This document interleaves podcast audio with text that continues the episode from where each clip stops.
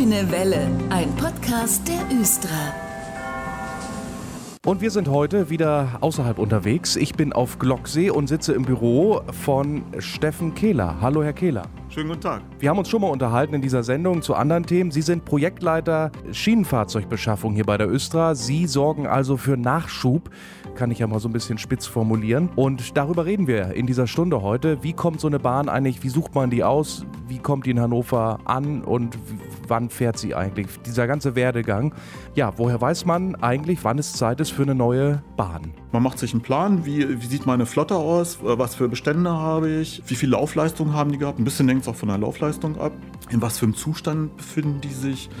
Wichtiges Thema bei Bahnen ist auch die Ersatzteilversorgung. Also lustiges Beispiel finde ich TW 6000. Da haben wir noch über 50 Stück und äh, der, der älteste von denen, der ist glaube ich Baujahr 85 oder sowas. Also das fließt alles rein oder sind da irgendwelche großen Beschädigungen, Korrosion und so. Und dann legt man sich einen, einen Zeitpunkt und sagt, okay, ab da müsste man neue Bahnen haben. Und das macht man weit vorher. Wenn man die Zeitspanne so, so aufmalt, sind es circa sechs Jahre von der Entscheidung, wo man sagt, irgendwie, ich will eine neue Bahn kaufen, bis die dann auf dem Hof steht. Und wie bestimmt man, wie viele Fahrzeuge man letztendlich braucht? Ja, einfach ist das nicht. Aber ähm, das eine ist, äh, wie viele Fahrzeuge hat man aktuell? Äh, wir haben auch Vorgaben von der Region, wie, wie, wie voll die Fahrzeuge zur Spitzenstunde sein dürfen. Und daraus kannst du ungefähr ableiten, was du für einen Fahrzeugbedarf hast. Und man macht natürlich Prognosen. Also man guckt irgendwie, wie, das, wie ist der Fahrgastverlauf. Und dann interpolierst du das einfach nach oben und sagst dann, was in zehn Jahren habe ich den Bedarf. Und dann brauche ich so und so viele Fahrzeuge. Und äh, letztendlich, wenn die Bahnen denn nun beschafft sind, beziehungsweise einen Plan gemacht hat, äh, wer entscheidet letztendlich, wie die Bahnen nachher aussehen? Es kommt ganz drauf an. Also wir sind ein recht großer Verkehrsbetrieb Betrieb und äh, wenn wir Beschaffungen machen, sind die ziemlich, ziemlich groß.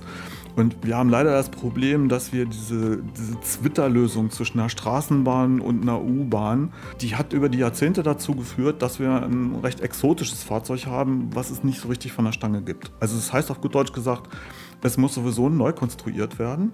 Und wenn man es neu konstruiert, dann kann man auch sagen, ja, Mann, dann kann ich mir auch das Design aussuchen. Weil ich, es gibt nichts von der Stange. Und die Östra ist, seitdem ich hier bin, immer sehr designaffin gewesen. Da gab es einen Herrn Lindinger, da gab es einen Herrn Morrison als ich die Projektleitung gestartet habe, habe ich gesagt, pass auf, ich schlage euch vor, wir laden einen Designer ein oder mehrere, suchen uns wen aus, haben auch einen Wettbewerb gemacht und der dann gewinnt, mit dem kreieren wir dann zusammen das Fahrzeug.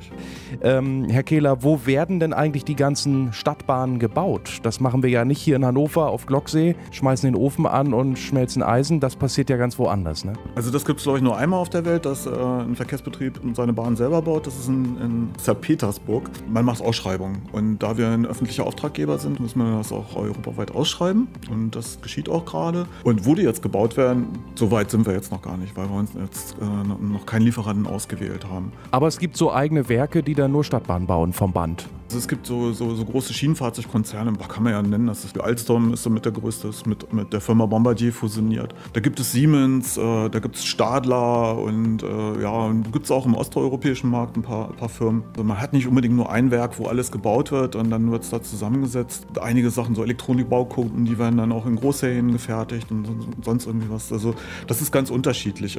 Vom Ablauf ist es so, dass wir so ein Leistungsverzeichnis schreiben, wo wir beschreiben, was wir haben wollen.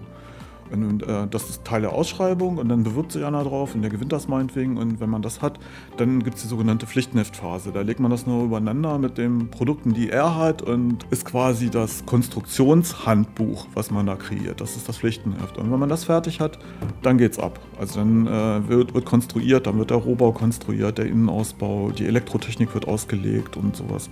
Was ist das Wichtigste jetzt beim, beim Bau einer Bahn? Worauf kommt es an? Also nur mal so für euch zum Hintergrund. Also wir haben 1214 Anforderungen in unserem Lastenheft generiert. Und wenn ich jetzt sagen würde, was ist richtig, das Wichtigste, Wichtig ist auch eine Frage der Definition. Also wichtig sind zum Beispiel, dass die Drehgestelle gut gebaut sind, damit das Fahrzeug nicht entgleist. Und es ist ja auch nicht unwichtig, dass es innen drin schick aussieht und die Leute es gut finden, dass es nicht kalt und warm ist. Also das Ganze drum und dran. Also da zu sagen, was ist wichtig, was ist unwichtig, das ist ein bisschen schwierig. Kommt auch die Brille darauf an, die man gerade aufhat. Hauptsache, äh, sie fährt dann ordentlich und viele Jahre hier in Hannover auf den Schienen der Östra. Wir haben eben geklärt, die Bahnen werden gebaut irgendwo in einem Bahnwerk, ich sag's mal so, und kommen dann hier irgendwann in Hannover an, über die Autobahn oder Schiene, wie auch immer.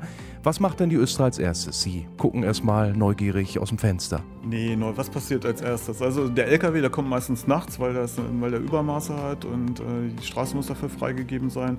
Es kommt nachts, nachts hier an und als erstes wird das Ding abgeladen. Und äh, ich mache auch jedes Mal eine Wette, ob er die ersten Meter selber fährt. Ich habe immer gewonnen, dass er nicht fährt.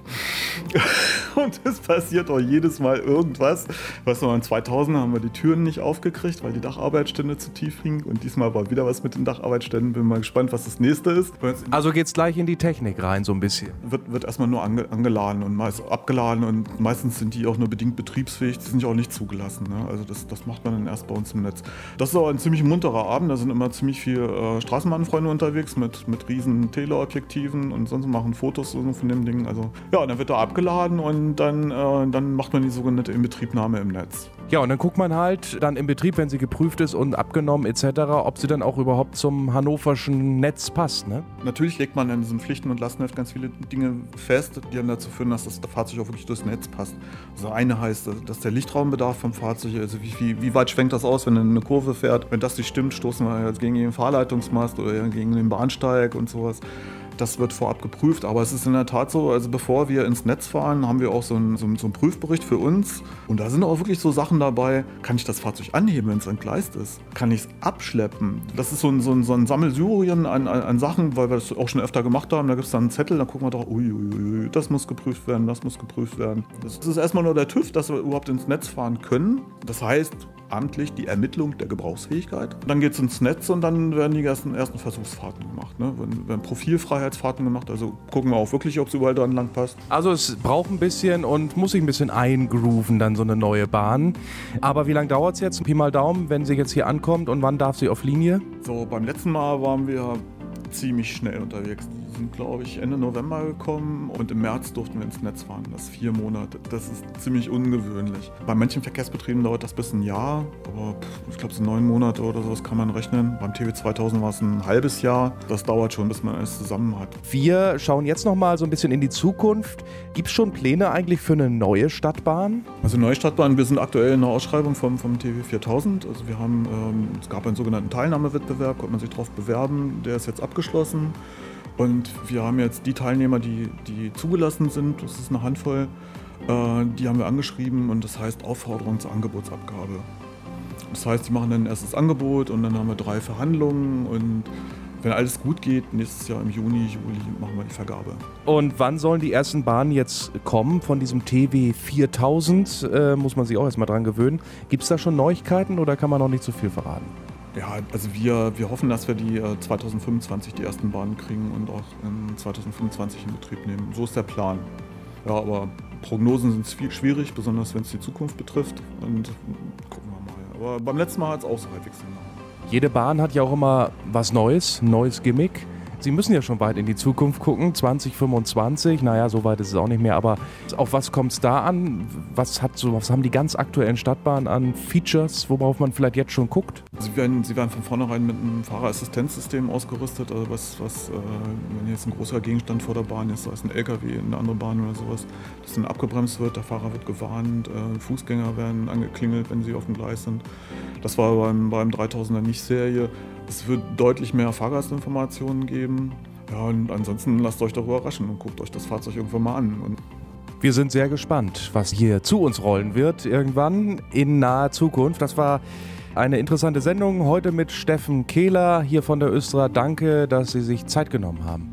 Ja, schönen Dank fürs Gespräch. Und wer die Sendung nochmal nachhören möchte, kann es tun, rund um die Uhr, wie heißt es so schön, on demand auf östra.de. Ich bin Dennis Pumm und wir hören uns bald wieder. Das war der Grüne Welle Podcast. Fragen und Anregungen an podcast.östra.de. Vielen Dank fürs Zuhören und gute Fahrt.